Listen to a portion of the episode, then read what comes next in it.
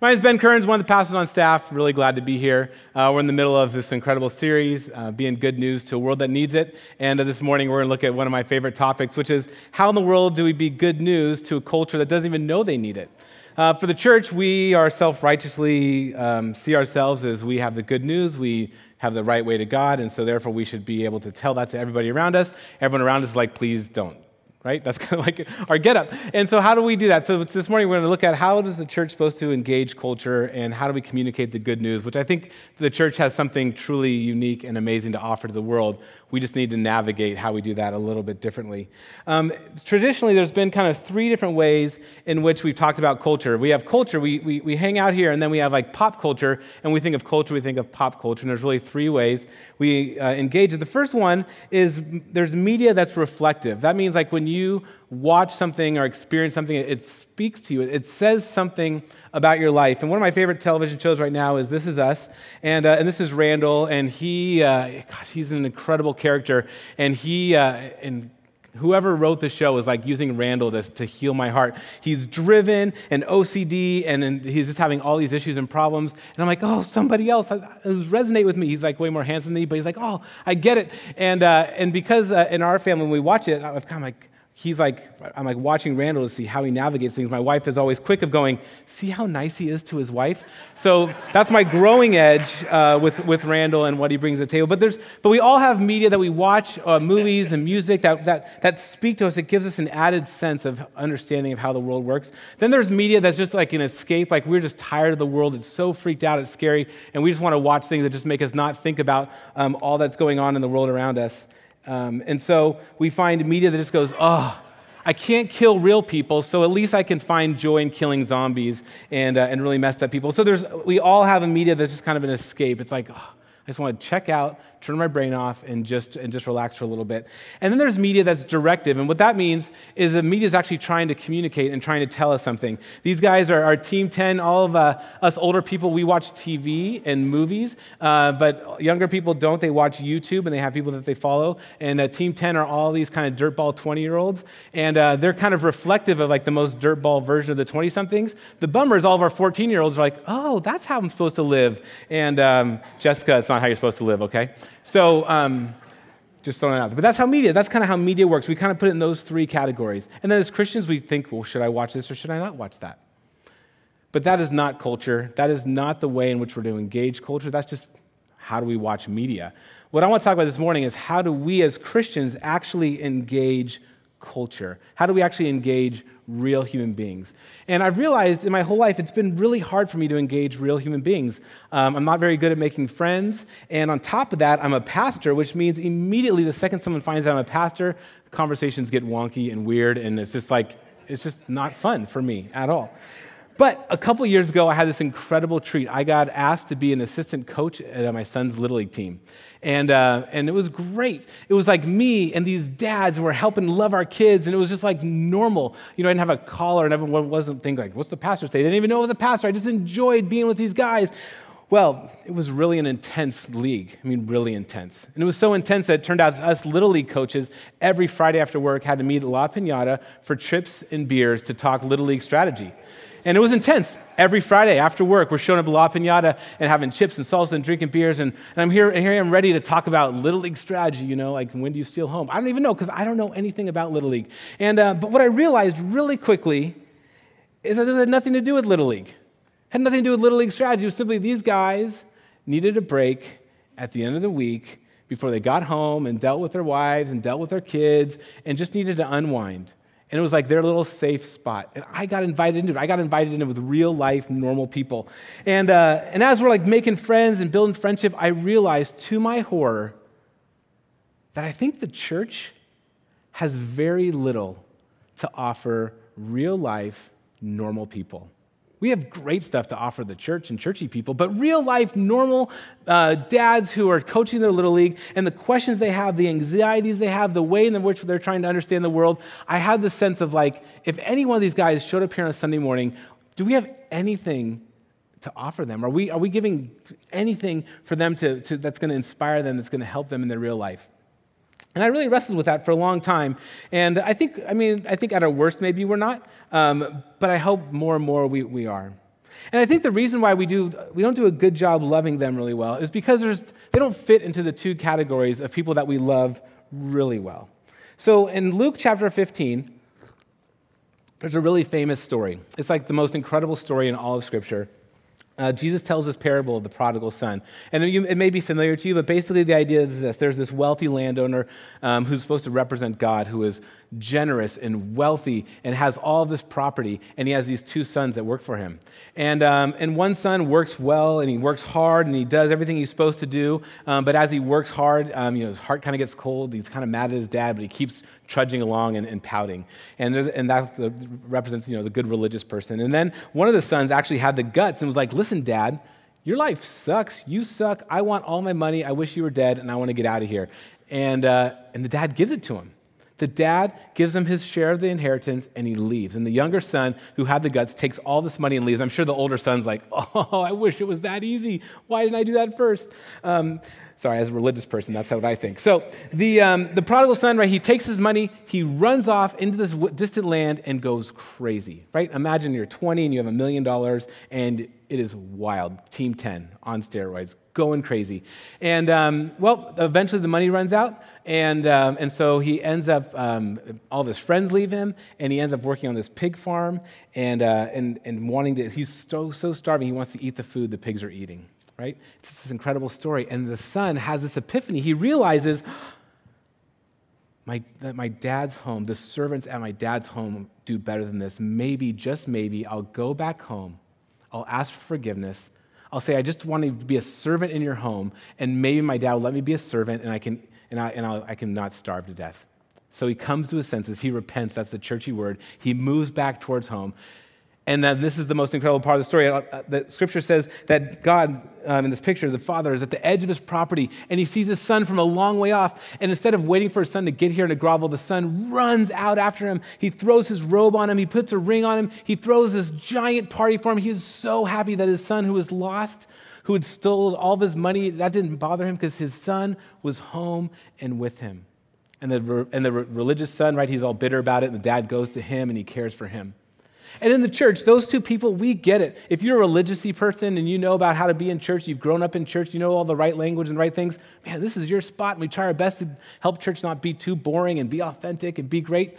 And if you're a prodigal and you went wild as all get out, but you've come back, you came to your senses, now you're trying to raise your family and sort it out, like, ah, oh, we got it. Welcome to everyone else who went wild in their 20s. And we get it, and there's space for that. And we kill it for the religious people and for the prodigals.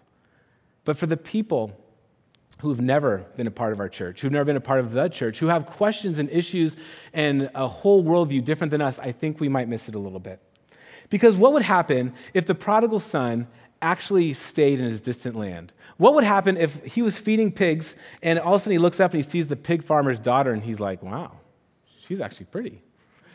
I'd rather be with a cute pig farmer's daughter than have to go back and deal with my dad. And so he ends up wooing her, falling in love with her. They make babies together, and it's super great. Now, what's amazing is the way that they would be making babies, well, it's normal. Sorry, that came out wrong. Their babies that they have um, would be raised different than everybody else in the distant land because the son was raised by the father. Right? All of a sudden, he'd be like, keep your elbows off the table and chew with your mouth closed. And everyone else in the, in the pig farm's like, that's, we eat how we want. But they eat, he has those rules because the son remembers how life used to be, how life was back when he was part of the wealthy land owner. But he raising his, his kid with this echo, with a, with a distant memory of how things could have been. But then, generation after generation after generation, pretty soon, everybody in this, in this lineage in the distant land would have no idea about the father's home about this incredible estate with a nice pool and all the food and all the land and all the rights and all the responsibilities that would come from being a part of the family of God, the kingdom of God. The people in the distant land would have absolutely no idea.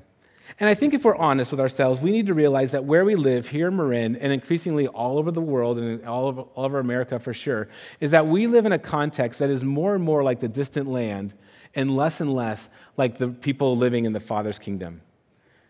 The people that we interact with, the people that we rub shoulders with, are people who have no memory of Christendom. They have no memory about the Christian story. You can't make stupid jokes about the Apostle Paul or Jesus or Deuteronomy. There's no even good jokes about Deuteronomy. I don't know why I said that. But, you know, they, they, they have no idea about any of that stuff. You can't talk about um, the language of God, the, the, the story of God, the values of God. It just makes no sense. If anything, all they have is that they, they have anger against the people of God because of our culture, but they don't have anything, any warmth or knowledge of the story of God. And so we need to realize that we live in a context culturally where nobody has any touch points with the story of God. And so when we want to be people who share the good news of God to people, we need to realize we're not talking to the older son in the prodigal story. We're not talking to the wayward son in the prodigal story. We're talking to people from a totally different worldview. So the question for us, the challenge for us is as a church, how do we present the good news? How do we share the good news? How do we be the good news to a world that doesn't even know that we need it? So we're going to take a look at a passage of scripture. If you have your Bibles, turn to Acts chapter 17 or grab a Bible right in front of you because we're going to just look through this whole chapter really quickly. The Apostle Paul, who is this incredible missionary, he was, a, he was a Pharisee, he was a teacher of religious law, he becomes a Christian, he knows the, the Torah backwards and forwards, and he believes that Jesus Christ is the Messiah, and that Jesus' life and death and resurrection are now bringing good news to the whole world. Paul goes out and wants to share that everywhere he goes. So in chapter 17, he goes to three separate places. The very first place he goes is Thessalonica. So in chapter 17, verse 1, it says this When Paul and his companions had passed through these two towns I don't know how to pronounce, they came to Thessalonica, and there was a Jewish synagogue. As was his custom, Paul went into the synagogue, and on three Sabbath days, he reasoned with them from the scriptures, explaining and proving that the Messiah had to suffer and rise from the dead this Jesus that I am proclaiming to you is the Messiah, he said. So, Paul, as his custom, he goes to Thessalonica and he goes to a Jewish synagogue. And what's so great, he goes to a Jewish synagogue, it's his home. He's a Pharisee. Everything that happened in a Jewish synagogue, he knows. He knows the songs, he knows the prayers, he knows the stories, he knows how to read the scrolls. And so he opens up the scrolls and he tells them from their starting point, from their religious worldview, he explains that this Messiah that they're looking for and longing for has come. And that Messiah is Jesus Christ, and talks about his life and his death and his resurrection and how that is truly good news. It's awesome. It's like um, way back um, when I first started doing youth ministry, um, the older people who taught me how to do youth ministry, they, they this um, way of evangelism called the Four Spiritual Laws. And it was this little booklet. It was a really simple way to, to share the gospel. And it was simply like this God loves you, has a wonderful plan for your life. You're a sinful dirtbag and separated from God. Um, Jesus died on the cross for your sins. If you accept Jesus into your heart, then you get to live ever, forever after, happily ever after, right? That's kind of the four spiritual laws, and it's great. And it, and it was so great. Uh, Bill Bright came up with it in the 40s, and it was so revolutionary because he was talking to all these prodigals, all these people who grew up in the church and left the church. He gave language to help these prodigals make their way back and to be part of the church family. But we live in a world, if you talk to any friend outside the church who's not grown up in the church and said, You're a sinful person, that's not going to go well. they do not see themselves as sinful people. In fact, that would be so offensive for you to say that to them because that is not part of their worldview. Being sinful is so judgmental. And we all have situational ethics in our own morality, and for you to put your morality on me is not okay. So, talking about sin is not going to work. Even talking about brokenness in the church, we love talking about brokenness. We are broken, and yet God, through Jesus, heals us and redeems us and saves us for something else. But if you talk to people outside the church, we're not broken. I mean, the world is broken. The world has done has broken us, but we are not broken. And anything that we've done that's broken, actually, we don't regret. It's part of our story. It's what makes us a beautiful butter, butterfly and makes us unique. And so when you try to convince someone that you're broken and that you need Jesus, it's going to be crickets. They have nothing, they have nothing they want to hear from you. So we have to be people who find a new language, a new hook, a new starting point. So Paul, when he goes to Thessalonica, he's reasoning them from Scripture. But that's not our context. He goes on to Berea in verse 10. As soon as it was night, the believers sent Paul and Silas away to Berea. On arriving there, they went again to a Jewish synagogue.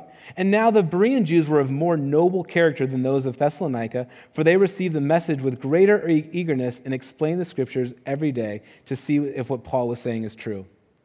What's amazing is Berea is different than Thessalonica. You go to church in Marin, it's different than going to church in Atlanta. Like every context is different.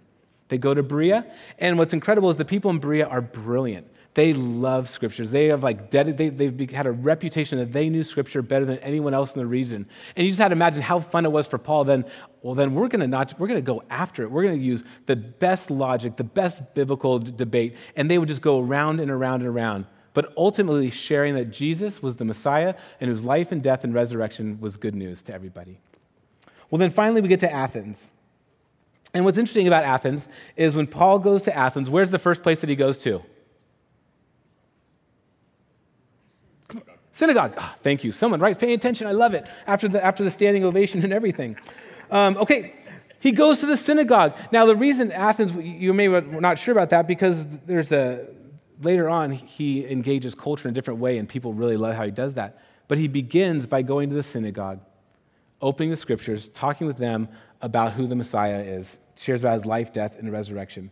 Well, in verse um, verse 22, it says this When Paul stood up in the meeting of the Areopagus, this is after he goes there, he then goes to where all these people share ideas. So all these people naturally share these new ideas. Paul then goes to the Areopagus to share these new ideas. He says, People of Athens, I see that in every way you are very religious.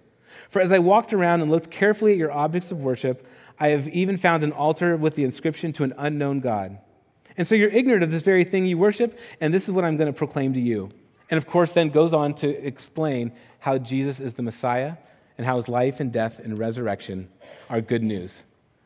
Now, what's incredible is when he does and he shares that, he doesn't get people, there's not a revival that happens. 3,000 people don't become Christians. The, the Pentecost doesn't show up and the tongues of fire show up. Everyone goes, What is this strange teaching? And they kind of like boom out of town. A couple people think, Maybe I want to know more about that. Because here's what's interesting the story and the gospel of Jesus Christ is really weird. And it sounds really weird. And so, if you want to share it to people who've never heard about anything of it, it's going to be weird. And so, if you expect people to go, oh, that makes sense, I'm going to be a Christian and I'm now going to live like you, that is never going to happen. And so, I love Paul, who's the most incredible missionary. He shares this thing and nothing happens right away. And so, I think that, could, that should give us good news. When we want to share our lives and share the good news with people who have no touch points with the gospel, then we just have to know that it is a very long process. And we get to have grace for them and grace for ourselves. And we just get to show up, like what Art said, and simply be planted and to communicate God's love through other people. So the question is, what is the gospel? If we can't talk about the four spiritual laws and we can't talk about um, being broken and Jesus heals us and redeems us, what maybe is a way in which we can communicate the good news where people who have no touch points with Christianity might be able to at least put their toe in the water and inch towards Christ and have a further conversation. And I think one of the, the greatest uh, examples and illustrations of this is the story of adoption. Now, this isn't a new illustration of salvation. Ever since Paul wrote Romans and Ephesians, adoption was part of the story. It's one of the many pictures that we talk about what salvation looks like, being saved looks like. And really simply, it's this there's someone who's born over here who has no family. They have no parents, they have no story, they have no place of origin. Right? On this side over here are parents, and they have no kid. And they think, man, we have this life, we have this home, we have these values, we have these resources, and we want to share our life, our culture, our resources with somebody else. And so adoption is simply taking a child, a baby, right, who has no history, no parents, none of that protection, none of that stuff, and then, then grafting them in, adopting them into the family and what's incredible about the story of adoption, when you're adopted into the family, you are a daughter or son of that family forever and ever. You get all the rights, all the responsibilities, right? If you're going to pay for your own biological kid, you adopt a kid, um, that kid then gets, they're going to get their college paid for, right? It, the, the culture that your family has is now extended to this new family. Now, what's incredible is most people, when they adopt, when they want to adopt, we want to adopt little cute babies. I mean, A, babies are cute, so that's helpful. But I think there's this deeper part of us that we want to adopt babies because babies, they're, they're, they're clean slates right? You can take a baby, you adopt them into your family, and from the very beginning, you get to help grow them up in the life and the culture of your family. They may look totally different from you, but they know how, they know your culture, they know how to sit around the dinner table, they know your family jokes, they know your family systems, they know everything about your family because they're being raised from a baby into the family of God. And we think oh, when people become Christians, right, they go from having from being adopted into the family of God. They go from having kind of no spiritual covering, no spiritual authority. Um, they just kind of living life by themselves, however they want, in a distant land, and going going from there to now being grafted in, adopted into the family of God. Doesn't matter their background, doesn't matter their story, doesn't matter where they've been, their issues, doesn't matter anything. What matters is they become in, grafted into the family of God and now get all the rights, all the responsibilities of a true daughter and son of the King Most High. It's a beautiful story, and it is awesome. But I think what happens is when we think of adoption, we don't we think the cute little baby. When someone becomes a Christian, they're going to be the cute little baby who are going to come and figure out what it means to be a Christian. And that's not the case. I think the better picture is this picture of foster adoption. People who do foster adoption are like the all stars of Christendom. Doing foster adoption are the people who say, I have this life, I have this family, I have all this generosity of my heart and resources, and I want to extend that to somebody who doesn't have anything. And you know what? I don't want to just extend it to the little baby, but I see these awkward 14 and 15 year olds who have spent their entire life in the system, who don't have any connection, any parent, any um, any care, anyone who's seen them for the long haul, I'm going to take them and I'm going to graft them in and adopt them, and they are going to be just as my biological daughter and son are going to be. They get all the rights and all the, the resources that come from being part of our family. People who do, do foster adoption, all stars. Well, this is my friend Brett, and he didn't quite do foster adoption, but him and his wife decided to adopt um, three uh, Sudanese refugees. Um, so these three kids, they grew up in the Sudan. Uh, it was war torn. They got separated from their families and ended up in America, and they adopted them. And talking with my friend Brett, it's an incredible story. And I'm, i cannot believe that I know a real life person who loves God so much. And he's telling me the story. And I'm like, praise God. Like, you're this incredible, awesome Christian. And he's like, I know. When my wife and I said, we're going to do this, we were like, praise God. We're these awesome, incredible Christians. Look at us. We're going to open our home to these people, and it's going to be awesome. And we're going to be this testimony of God's love and God's grace. And then they came, and they wrecked shop. They decimated his house, they decimated their school, they decimated their family. How in the world do you take four, these three teenage Sudanese refugees who had the craziest life that you and I could never get our heads, get heads around and then drop them in suburban San Jose and be like, good luck? It is crazy. And what's so incredible and why Brett is one of my heroes is because they knew, I mean, I, in a jokey way, but they knew what they were getting themselves into. And they knew that they had to have a whole different spiritual um, bandwidth, a whole different level of character if they're going to actually make space for these people who don't know anything about America, don't know anything about San Jose, don't know anything about their family, don't know anything about their culture. And if they're going to help them figure out what it means to be a part of their family, they're going to have to have an unnatural amount of grace and latitude and bandwidth for these people who don't know one thing about what it means to live in San Jose and to be part of this guy's family. He is my hero. And I love this picture because I feel like if we genuinely want people outside the church to know and love Jesus, and they're going to actually come to our church and they're going to put their toe in the water and move towards Christ, then we as Christians need to recognize that those people coming who are coming and figuring this thing out are having such a different starting point, have such a different life experience, have such a different way in which they understand the world. And if we say, no, you have to look like me and then you can know Jesus, then we are doing it all wrong. So we have to be people who share the good news of Jesus, who make space for any and all people to move towards Christ, to be guests in the home of God, and maybe by God's grace, come and know the goodness of Jesus as their heavenly Father and be adopted in as a daughter or son. That would just be incredible. But everywhere along that, uh, that, that process, we as a church have to make space for people to figure it out. So I think there's two things that we have to do as Christians. We have two main tasks, and here's one of them we have to leave the 99. And we live in Marin, so this isn't that much of a, of a challenge for us because the second we leave these doors, we don't know one other Christian in our world. So it's mostly normal for us. But we have to see where God has planted us is where God has planted us. Our school, our work, our family, our neighborhood. Those are all places that God has uniquely planted you to be God's agent of goodness and grace. I love all these passages when Jesus talks about the 99. He's like, they're fine. When all the Christians get together, they're going to figure out it's fine. Don't even worry about them. But there's a lost sheep. There's that person in your world that God is running after, and God wants you to run after. And God wants to, us to develop a heart that we are people who leave the 99, who go, okay, we got this thing, but I need to invest in this person and to love this person and to care for this person. And to everything about us is making space to love and to care for them. And by maybe by God's grace, they might move closer to Christ. So that's one. Personally, we have to leave the 99. The second is what we corporately have to do, which is a little more challenging. That we corporately have to create a unique Christian culture. Now, this is different than the old school family Christian bookstores and having little precious moments dolls and a DC Talk um, album and you know a beautiful a candle with a nice little verse on it. Like those are all great things, but that's not the Christian culture I'm talking about. I'm talking about that we create a culture that is distinctly Christian in the highest sense of the word. That the goodness of God, the values of God, like the, the, the, things of God, that when people come and they come to our church, they experience the best of what God has to offer God's goodness, God's grace, that every single person, every single human is worthy of dignity and honor and respect and fascination in the way that God has made them. That we actually want to open up our lives and our homes to them and their story. When they tell us our stories, our face don't like, oh my goodness, what are you doing? Like we have to guard our face. We have to be people who make a distinct culture. We're like the daughters and sons who have already been adopted in the family of God, who now, as the foster adopted kids show up, we help the parents set the bandwidth, set, I mean, set the, uh, set the culture of how the family is supposed to be.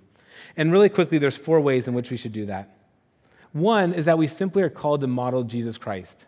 Jesus is so incredible. The Christian story is so incredible because we believe that God, the most holy, powerful, um, awe inspiring, fiercest, creative thing in the whole universe, humbled himself, became a human being in the form of Jesus Christ. At Christmas time, we celebrate It's Matthew chapter 1. It says, All this took place to fulfill what the Lord has said through the prophet The virgin will conceive and give birth to a son, and they will call him Emmanuel, which means God is with us.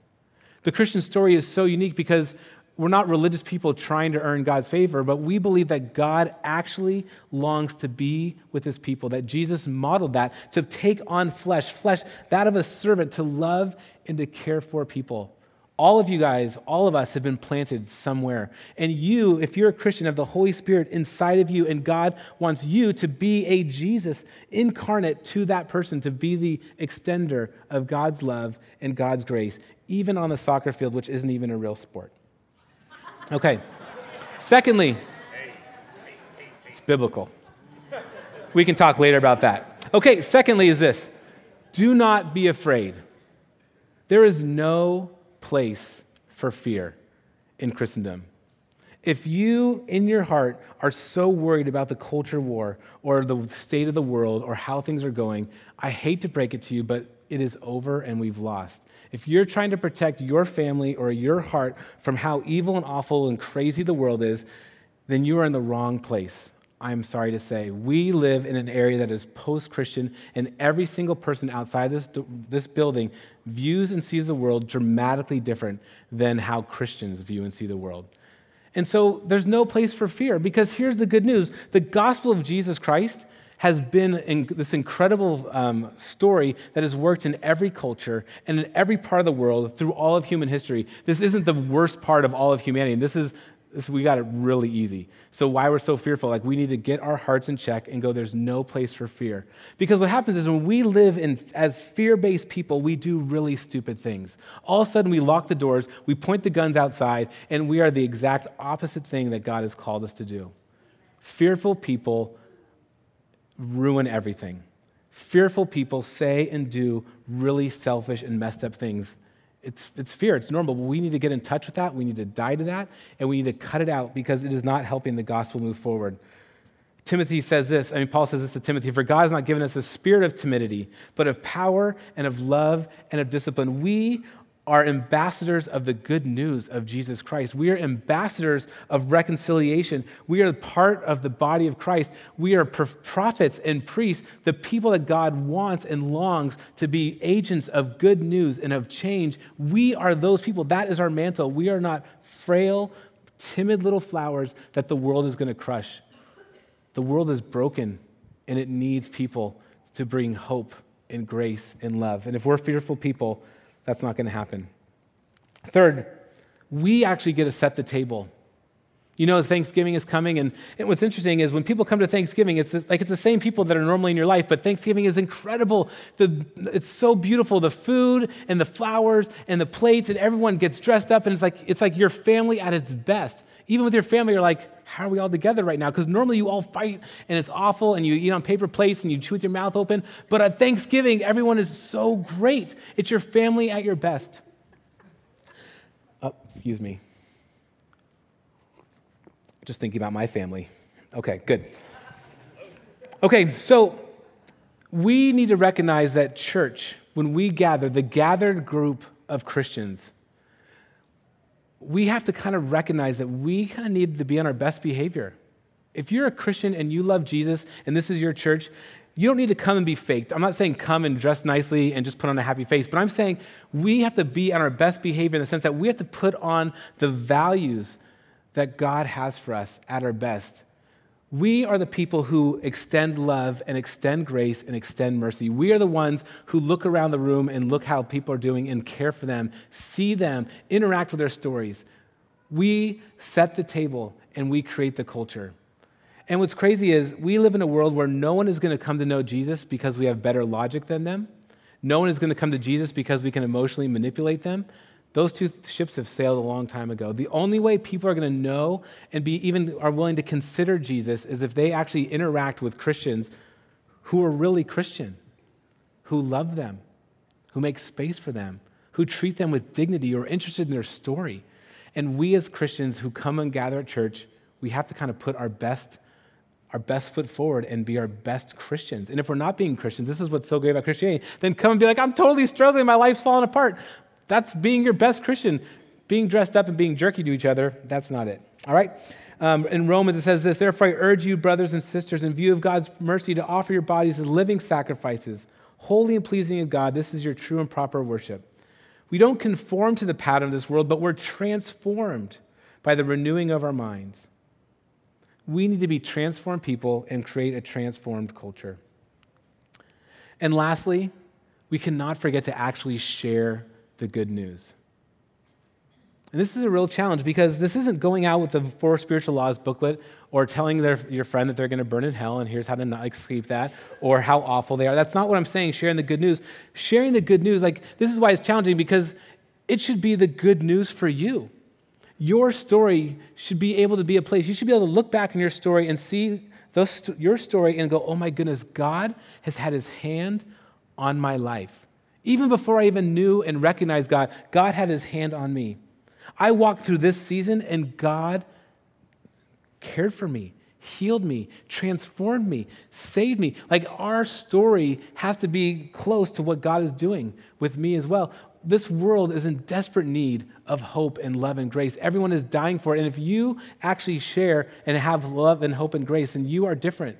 You're not going to be different because you swear less or don't drink. That's not what's going to make you different. What's going to make you different is the way in which you interact and care for each other.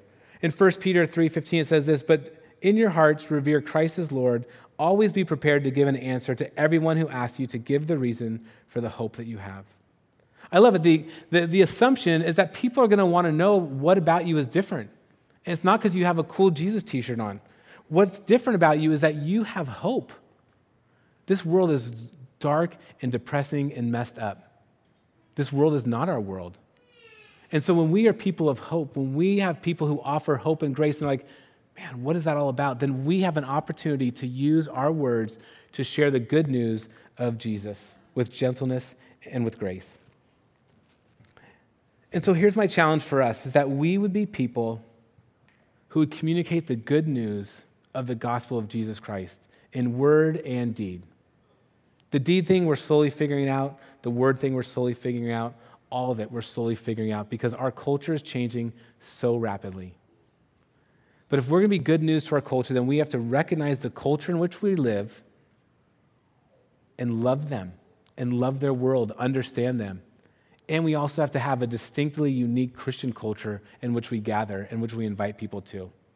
And it's challenging and it's complex, um, but that's what we're going to be running after as a church because this world is in desperate need of the gospel of Jesus.